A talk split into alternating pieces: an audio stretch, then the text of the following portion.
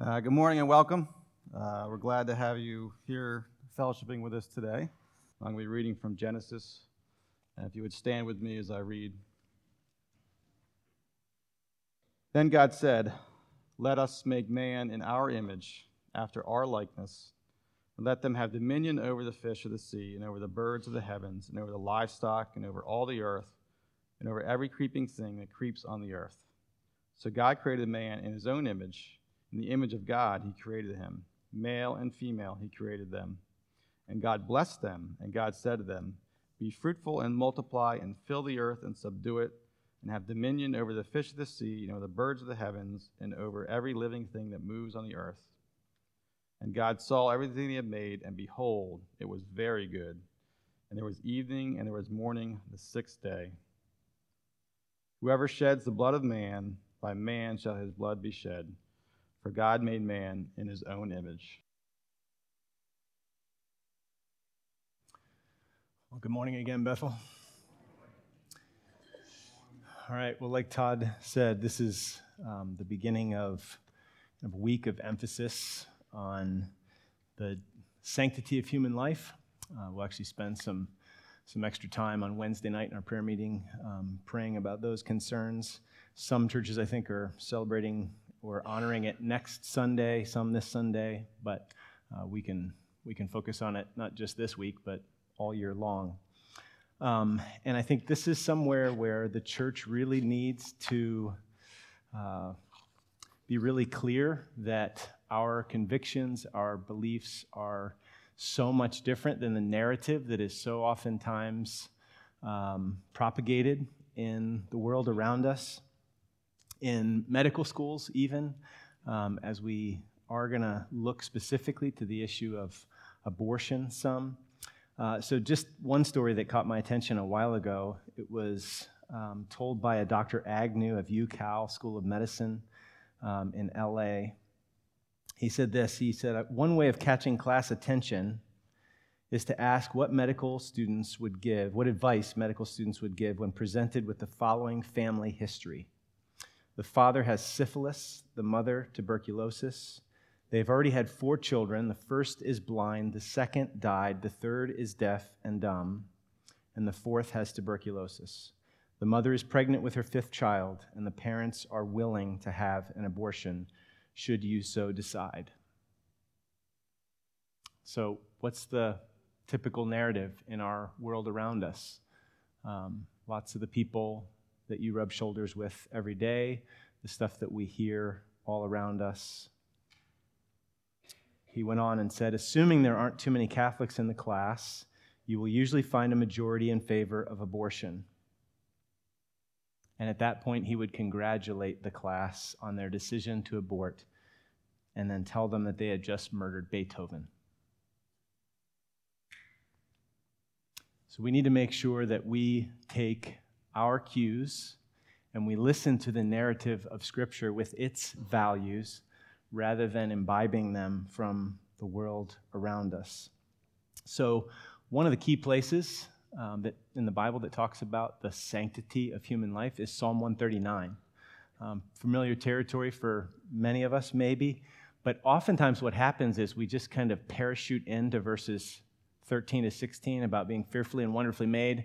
And then we get out of there fast before David starts saying some really weird stuff toward the end. So we're going to actually look at the whole psalm. Um, and we're not going to be able to overturn every rock. But um, if you wouldn't mind turning there, I'm going to read the psalm. And then we'll dive in.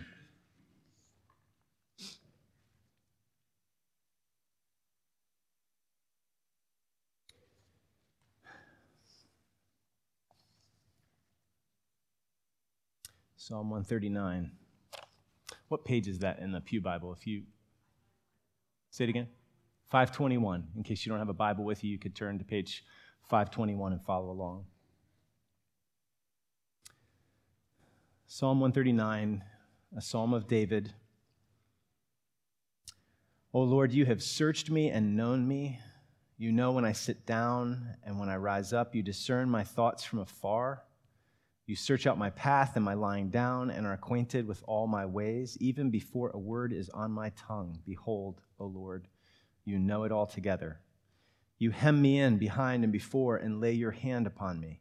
Such knowledge is too wonderful for me. It is high. I cannot attain it. Where shall I go from your spirit, or where shall I flee from your presence? If I ascend to heaven, you are there. If I make my bed in Sheol, you are there. If I take the wings of the morning and dwell in the uttermost parts of the sea, even there your hand shall lead me, and your right hand shall hold me. If I say, Surely the darkness shall cover me, and the light about me be night, even the darkness is not dark to you. The night is bright as the day, for darkness is as light with you.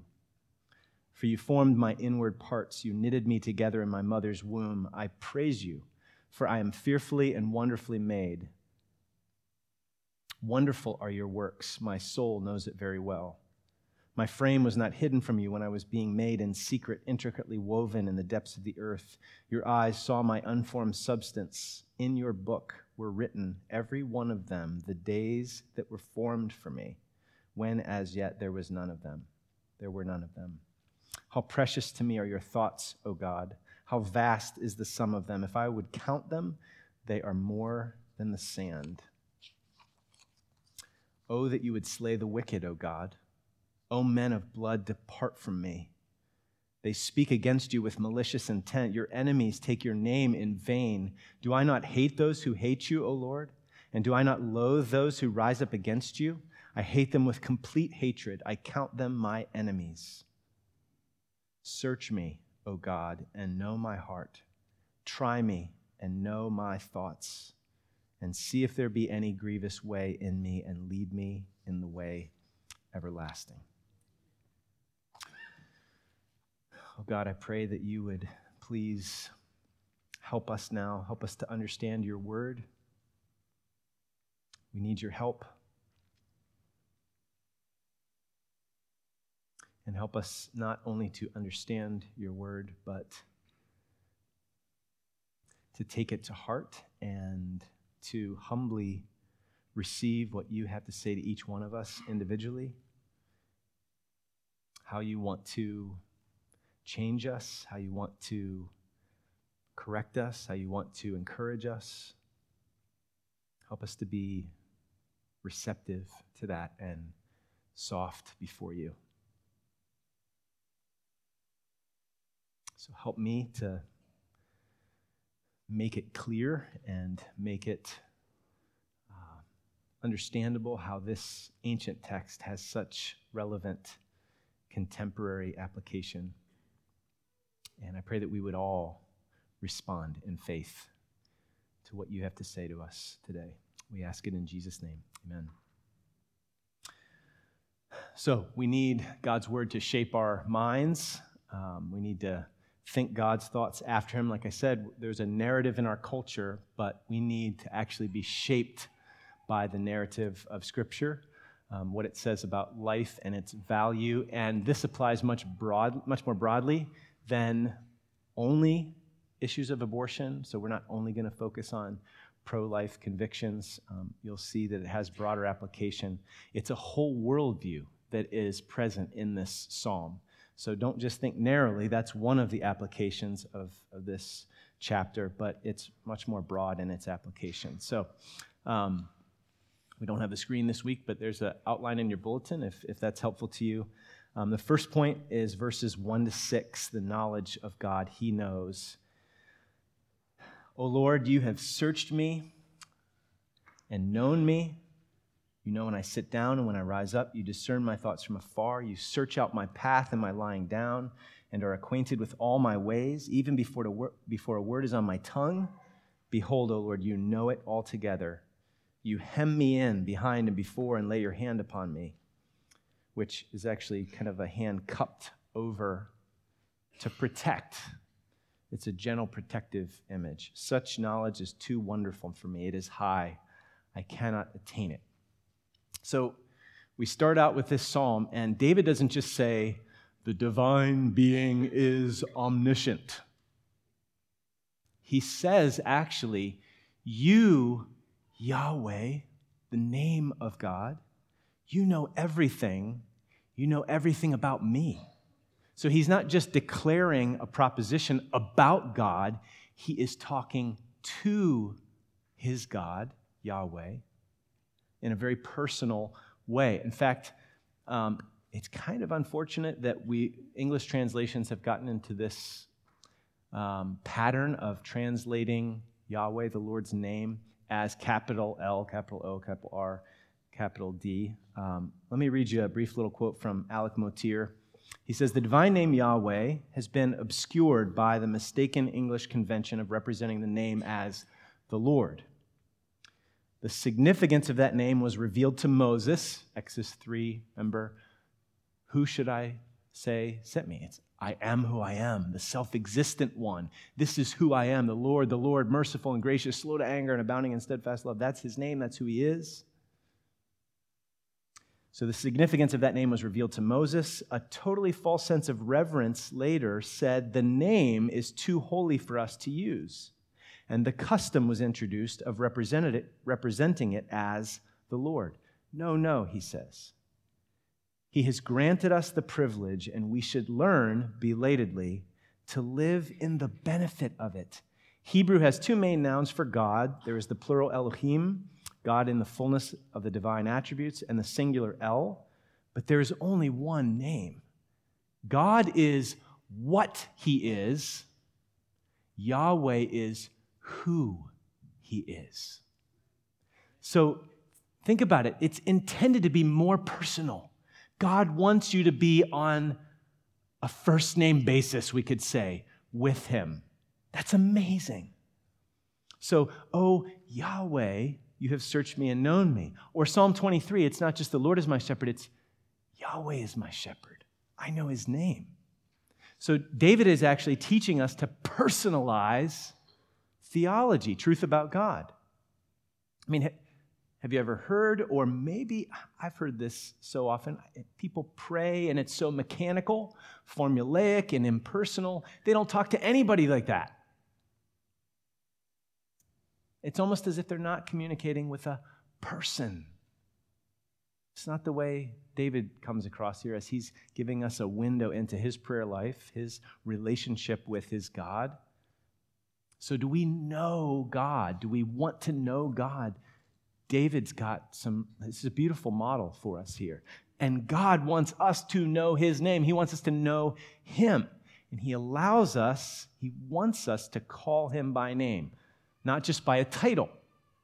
The titles are important, the titles, titles, titles are meaningful. But he also gives us his name because he wants us to have this intimate relationship with him. So imagine you have this very honorable judge of a high court. You might say, Your Honor. You should, right? But what if that judge says, Oh, please call me by name? That, that's a little tiny picture on such a lower level of what God is doing, and He is so infinitely greater than that judge.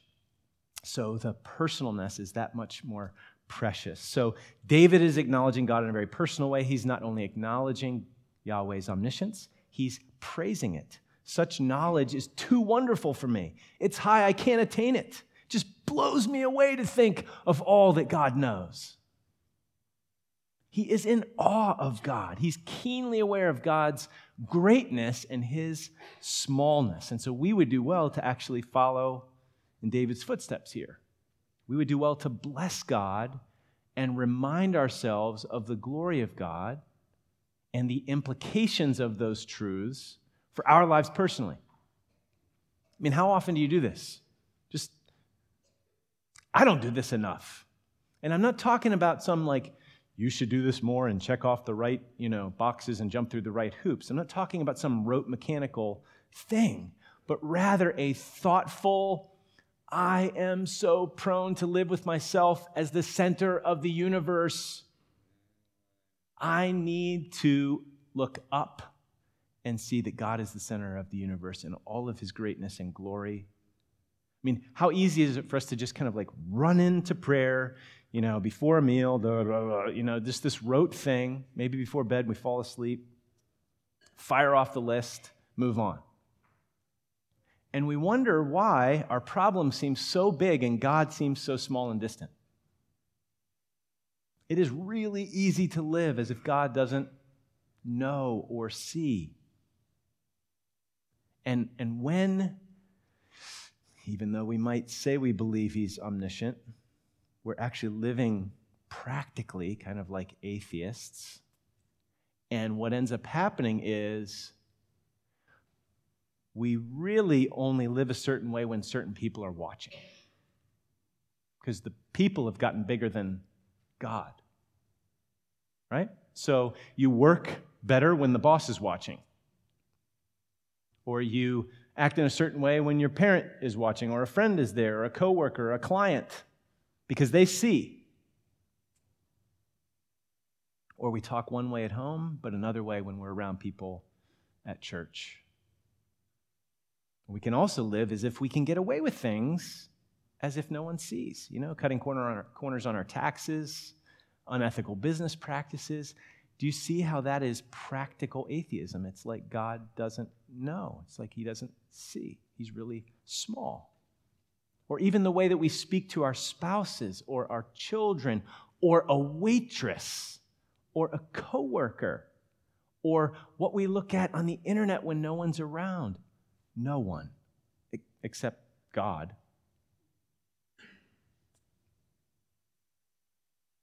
I mean, just take speech as an example. Jesus said, I tell you, on the day of judgment, people will give account for every careless word they speak. I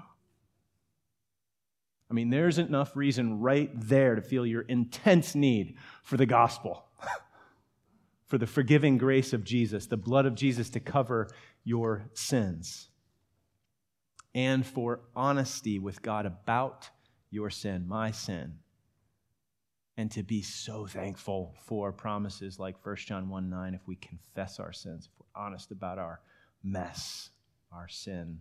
He's faithful and just to forgive us and cleanse us from all unrighteousness. So, again, we can so easily live as if God isn't there, as if He doesn't know or doesn't see. If God's knowledge of us isn't real to us, we do things and look at things and say things that we would never do or look at or say if, say, your spouse was next to you, or your community group leader was next to you, or your boss was next to you.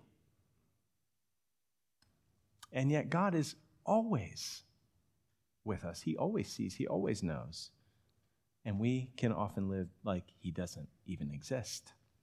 So, this passage speaks of the very personal implications of God's omniscience. Bible doesn't do abstract theology. It doesn't do merely theoretical theology. It's not just a systematic theology book with a bunch of propositions in it. All theology is practical and moral and personal with implications for us as individuals and us as communities. So we would do so well, like just very practically speaking, we would do so well to rehearse reality like David is here and praise God for his attributes and their implications. It's so easy to live like this. And no wonder God seems small. But what if we intentionally pondered the omniscience of God and its implications and we started praising him for who he is? We start living like this, do you think he might be a bit bigger in our view and it might impact how we live?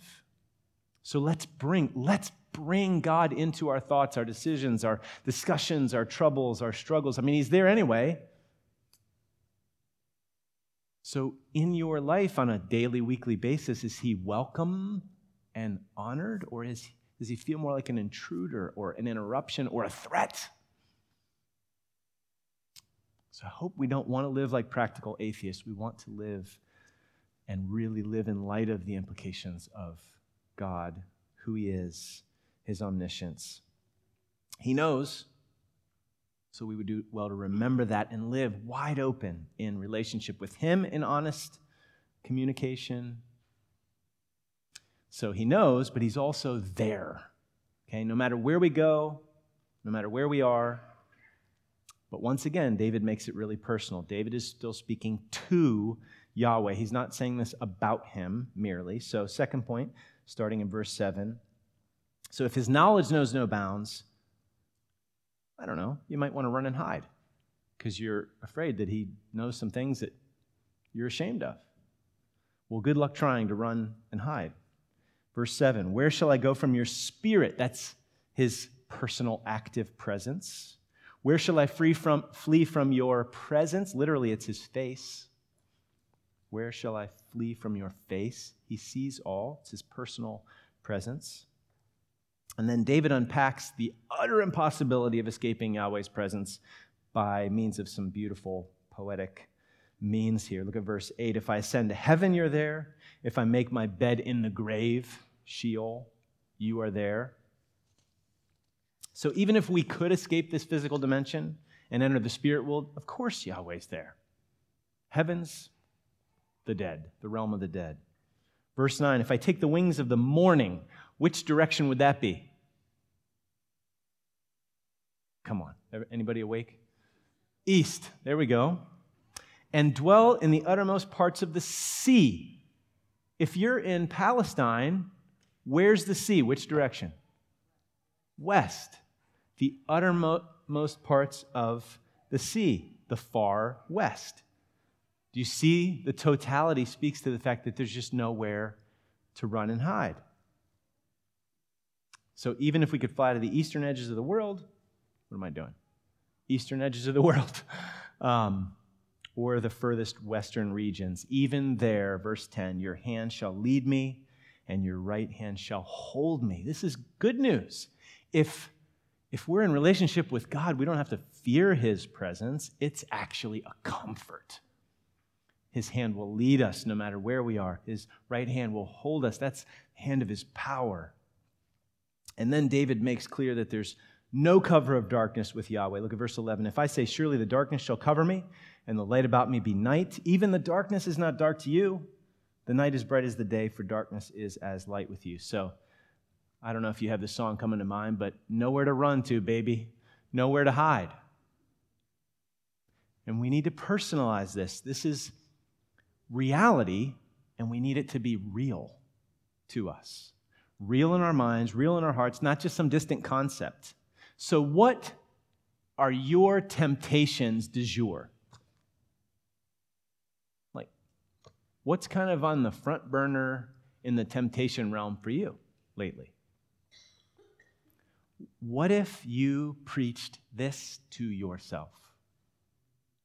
What if you threw this in that temptation's face and ran to Yahweh, your God, your refuge, your protector, your helper, instead of trying to hide and get away with stuff that only enslaves and chokes your soul.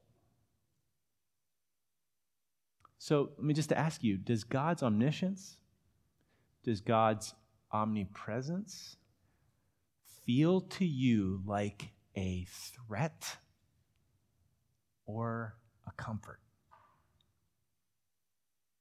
One commentary I read made a great point. This, this psalm is a celebration of God's invasion of our privacy. And then this guy writes In classes on the Psalms, I always ask students whether they think these verses are good news or bad news. And they always divide between people who see them as good news, people who see them as bad news, and people who perceptively discern that it depends on who you are. There is inherent in the psalm a recognition of this ambiguity which is a recurrent feature of the scriptures. While they often do their work on us by being crystal clear in their meaning, on other occasions, they do their work by being elusive and requiring us to work out what we would mean by them. Instead of our reading them, they read us. The way we read this psalm reveals something to us about ourselves and God and invites us to ask why we read it the way we do and to try the other reading. Did you track with that? So, this psalm, if you read God's presence as a threat, that's reading you. It's not the nature of God's character. But I think many of us have, or we do at times, especially when we've got something to hide. We perceive his presence more like a threat. Um, I read again the poem The Hound of Heaven this week by Francis Thompson. Um, this is not a poem for oral environment, like the whole thing. You'd really have to read it. I would encourage you to. It's worth the work um, to kind of, it, it's really powerful. So I'm just going to read the first um, stanza. And yeah, this is powerful. Hopefully, this isn't how we view God, but the, the way that the, the poem ends is really powerful. So, again, I'd encourage you, you can just find it online. I fled him down the nights and down the days. I fled him down the arches of the years. I fled him down the labyrinthine ways of my own mind and in the mist of tears. I hid from him, and under running laughter, up vistaed hopes I sped and shot precipitated, adown titanic glooms of chasmed fears from those strong feet that followed, followed after. But with unhurrying chase and unperturbed pace, deliberate speed, majestic instancy, they beat, and a voice beat, more instant than the feet. All things betray thee, who betrayest me. So if we betray Yahweh and run, trying to get away from him, whether by pleasure or by whatever, those things will betray us because they're not a true refuge. So we should not run away from God. So if there's something right now that you're holding on to, or if there's something that you're hiding, that you're afraid to bring out into the light, this is what's going on. And we need to stop and let this psalm speak to us. He is not one to run to run from. You can't run from him. So I hope that's not how you're relating to God. Or if you are, you'll actually stop this morning and realize that His pursuit of you is not to crush you and condemn you, but to rescue you. Yahweh is not a killer. The hound of heaven is not after you to kill you, except maybe to kill in you all that is killing you, so that you can really live and live eternally with him. Okay, so when we run from him, we're actually running from true life and love and peace and joy and freedom. So this Yahweh, this God is so pro life. So pro life that he sent his son to die in our place for our runaway child rebellion. All of it. Jesus died to pay the penalty for all that stuff. All the stuff that we've tried to hide in the dark all the things that we've said and done and thought that we hope never see the light of day. And whoever trusts this Jesus to save them, they will not perish, but have everlasting life. So why would you want to run from him? He knew it all, he knows it all, he still came and died. And so when we wander, we are wandering away from true life and peace and joy and freedom. So if this is his character, if if he searches us and knows our thoughts and our ways, if he hems us in even and lays his hand upon us, even if it's painful in the short term, it's because he loves us and knows what's best for us and he wants to correct us and protect us, not make us feel like he's locking us up in some prison. So he knows, he's there. And then David goes on in verses 13 to 18 to give living proof of what he said about Yahweh's omniscience and omnipresence. So, this is this really well known passage. Um, and so, really, in the context of the chapter of the psalm, it provides an example, a telling, conspicuous example that the most private, dark, unknown places are not dark. They're not hidden from the Lord. And not only does he know what happens in the darkness of the womb, he is not just present there, he's actively at work there. So look at these verbs. I mean, this is so sweet. Verbs of personal involvement, God's personal involvement in the development of human person. Verse 13, for you formed me. He, he formed you. Formed my inward parts. You, again, David is speaking to God, not just about him. You knitted me together in my mother's womb. I praise you, for I am fearfully and wonderfully made. Or you could translate that awesomely wonderful. So, how much better is this than being the result of some blind biological processes? We are personally made by a personal creator. I wonder if we really believe that deep down in our bones.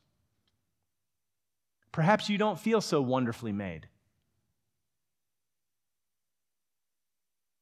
Again, we can be practical atheists, or we can let the Bible shape how we view reality.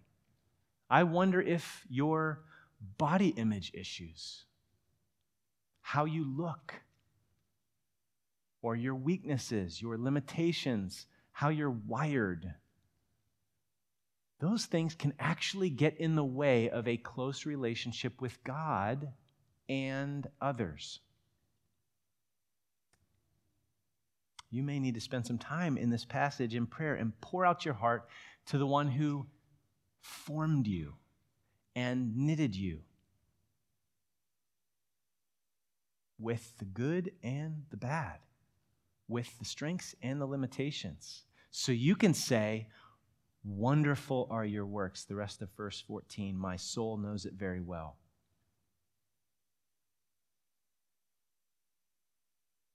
I think there's lots of people, it's not just, you know, certain parts, uh, men and women alike can be just plagued by what they see in the mirror. But have you ever known someone with Down syndrome whom the medical community would have advised abortion, yet who is this bright light of joy and life in his or her family's life, maybe your life as well.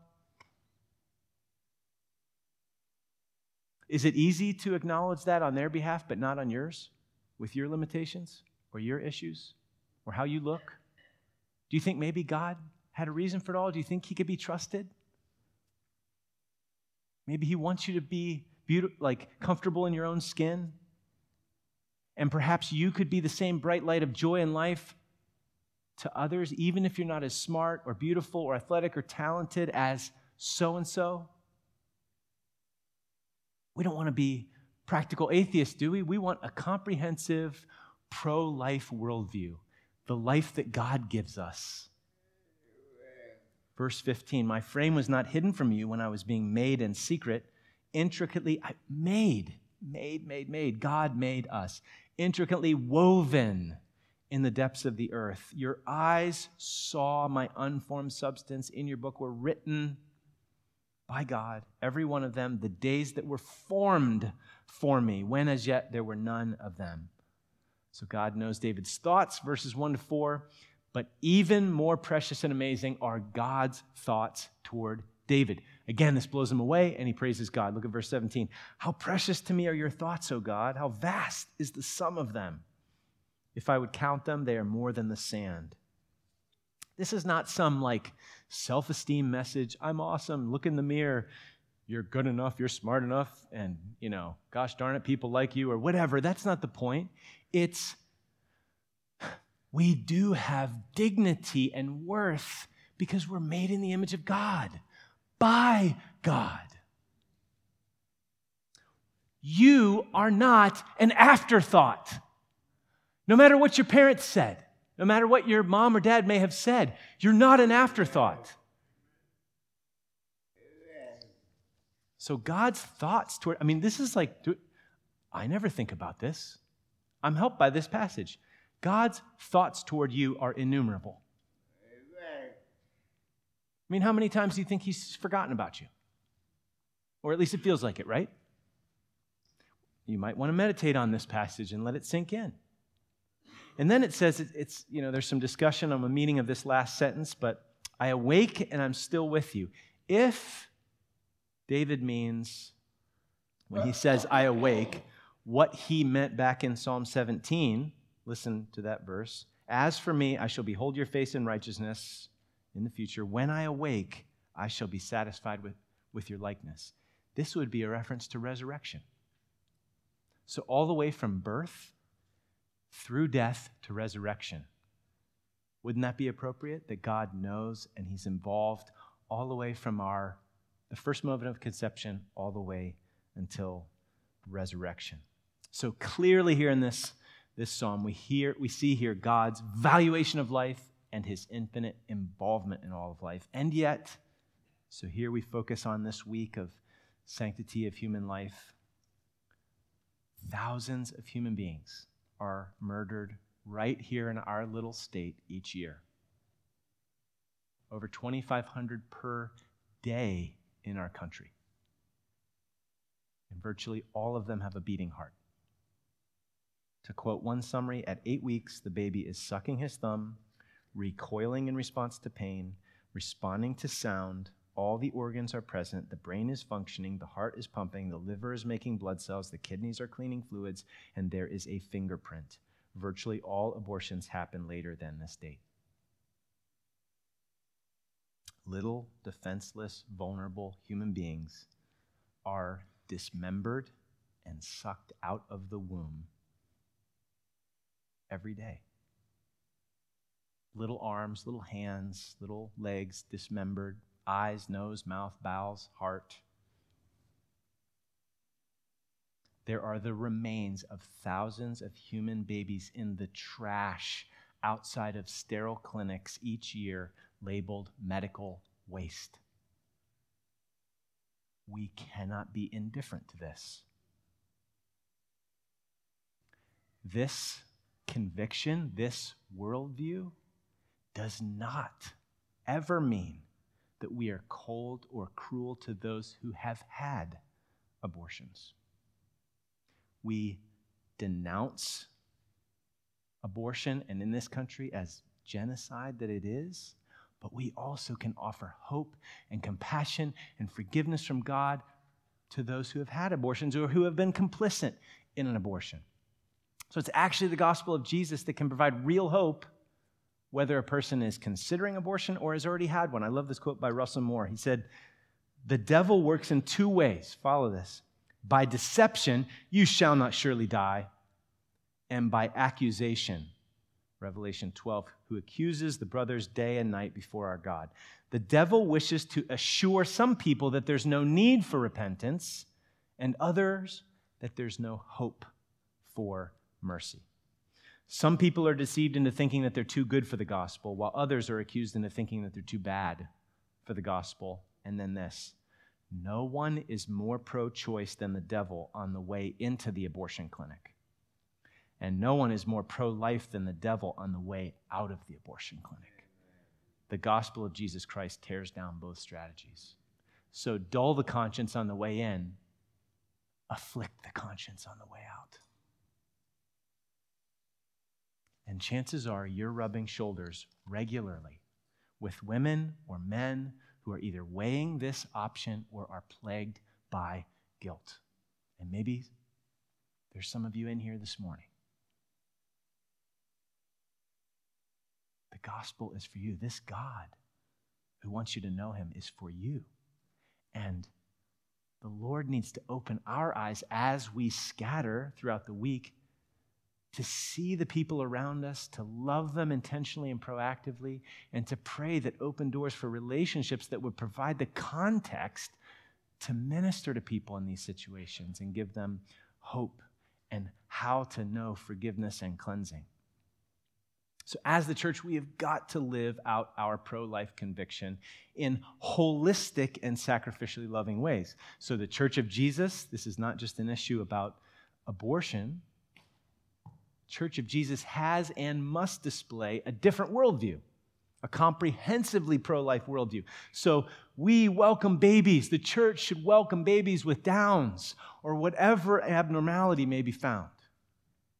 The church of Jesus is filled with families who choose to adopt children with disabilities or adopt unwanted babies. And when they do so, they are affirming the worldview of Psalm 139 and putting their money where their mouth is. It's beautiful. This also has bearing on end of life concerns and ethics of death with dignity and physician assisted death. Those are the more accepted terms now, apparently. No longer physician assisted suicide. That's not euphemistic enough. It has bearing on how we care for the elderly and disabled. So it's an opportunity. We, the church, have an opportunity to be salt and light in a selfish, don't slow me down, grossly utilitarian age in which we live. So the question is are you firmly with Yahweh on this one? Are you, you know, especially with all the political polarization, are you ashamed to identify yourself as pro life? Because you don't want guilt by association. You don't want to appear as narrow minded, one issue voter. You don't want to get caught on your heels, maybe. Maybe it's just like feeling unprepared, caught on your heels. I won't be able to answer questions and challenges. Or maybe we're just too selfish to be much more than indifferent. So may that not be the case. We, none of us can do everything, but we can all pray and we can get involved in small or bigger ways depending on our capacity and situations. So now, where the psalm goes next is not some kind of one to one response to pro choice advocates. Please hear me say that, okay? It's more a response consistent with a comprehensive pro life worldview. And it's one that we don't often think about, but we need to. So, point number four who is on the Lord's side, verses 19 to 22? David says, Oh, that you would slay the wicked, O God. O men of blood, which that phrase implies a lack of respect for life and a disregard for justice and righteousness. Okay, so he says, O men of blood, depart from me. This is David speaking as the king with zeal for God the king. He is a man after God's own heart. They speak against you with malicious intent. Your enemies take your name in vain. Do I not hate those who hate you, O Yahweh? Do I not loathe those who rise up against you? I hate them with complete hatred. I count them my enemies. Are these verses in your Bible? Like, I mean, the practical, real one that you're living according to. You may have some other verses highlighted and underlined, but have you ever underlined these ones? Have you ever wrestled with what in the world are these ones doing in here? These verses are actually seriously pro life, ironically. If you are indifferent to the Planned Parenthood sale of baby parts, are you on the Lord's side? If that doesn't raise any anger? If you are indifferent, if you were, let's say, do you remember this, to the little shop of abortion horrors that was found in Philly, Dr. Kermit Gosnell? several years ago, if you're indifferent to that, how could you be on the Lord's side? Love for God and neighbor means that you must be opposed to and even hate evil. This is not, let's clarify very quickly, this is not spiteful vengeance. This is not assassinating abortion doctors or bombing clinics. Absolutely not. This is a zeal for God's name and a concern for the weak and vulnerable that issues forth in prayer. Do you see? David's not taking matters into his own hands, he is praying to the one, vengeance isn't mine, that's yours. But would you please set things to rights? There are so many people getting chewed up in these powerful gears. Do something about it. So, righteous anger, righteous anger has zeal for God and love for others at heart. It actually has life at its heart. And so, again, the Bible needs to shape us, not the other way around. We shape the Bible. Ooh, that's kind of un- unpalatable. So we just cut that part out, we just ignore it. So you can, again, expand this a bit more broadly. How could you be pro life if you're passive in the face of killers, if they're threatening weak and vulnerable people? You're not pro kids if you sit idly by if someone tries to kidnap and molest your child. Love is protective. I mean, Mama Bear can be fierce and even violent in its protectiveness, right? And here's the good news God will not allow evil and injustice and violence and murder to, f- to fill his world forever. So here's this expanded pro life worldview. It's actually anti violence and anti injustice in a comprehensive way where we are saying, Your kingdom come. We are looking forward to the day when bloodthirsty people, people with a disregard for life and justice, have a heyday. And again, it's not just the preborn vulnerable, but those who treat life cheaply due to age or race or ethnicity or religious zeal, quote unquote. And again, this actually reflects the character of God. David is a man after God's own heart. So, ISIS. What if, what if you lived in an area where there were ISIS threatening you and your family? Well, how does this square with Jesus loving your enemies? Aren't they two sides of the same coin? You could pray that God would have mercy on them, stop them in their tracks, and convert them. If not, please shut them down. It's righteous anger and love working at the same time. I pray that way for Kim Jong un. Lord, save that guy or kill him because of the horrible damage that he does to his people. I'm not God. I'm not going to make that decision. I wouldn't try to take that into my own hands, but I'm praying that God would do it for the sake of people who are starving and suffering. So, it's both and. And so, isn't it appropriate that this psalm ends? Be angry and do not sin, basically, to use language from the New Testament. So, David doesn't only point the finger out there for judgment to fall on the wicked. He looks in here. As soon as that anger starts to rise, he says, oh, I need to be careful here. I need to be careful. And I need to ask God to purify my heart because this is dangerous territory. Search me, O God, and know my heart. Try me and know my thoughts, and see if there is any grievous, offensive way in me and lead me in the way everlasting. There's no pride there, there's a humble caution there and care.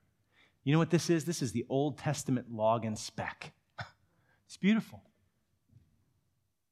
Like, I want to look in first, Lord. I know how easily my righteous anger could get really ugly and I could justify it. So I don't know where you're at with this as far as the comprehensive pro life worldview. You may need, you may be very prone to anger and you, you dive into the culture wars and you don't care what anybody thinks. And maybe you need that anger to be purified because there's too much self and pride in it. Maybe, though, you need righteous anger to be produced a bit more because there's too much indifference to the evil in the world, and you love to just kind of, like Mary had a little lamb, just avoid it and ignore it, pretend it isn't there, hope it goes away. God knows. the psalm says it really clearly. So, do you know? We need to know. So, we land here in these final verses and we ask for God's help. Search me, help me know, help me be honest with myself and with you. Because I want to land firmly on the Lord's side with a comprehensive pro life worldview, firmly with God's truth underneath my feet, positioning myself there so that I can protect and advocate for the weak and defenseless and vulnerable. May God give us help and strength to do so. Let's pray.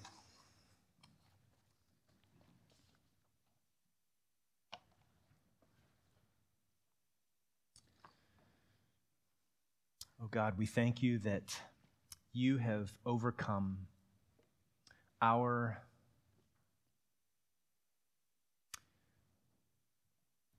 ugly selfishness and cruelty. We have not loved our neighbor as ourself. We have been selfish. We have had disregard for life and righteousness and justice. And you, were not indifferent to our plight. And you didn't crush us in that. We also were weak and vulnerable and helpless spiritually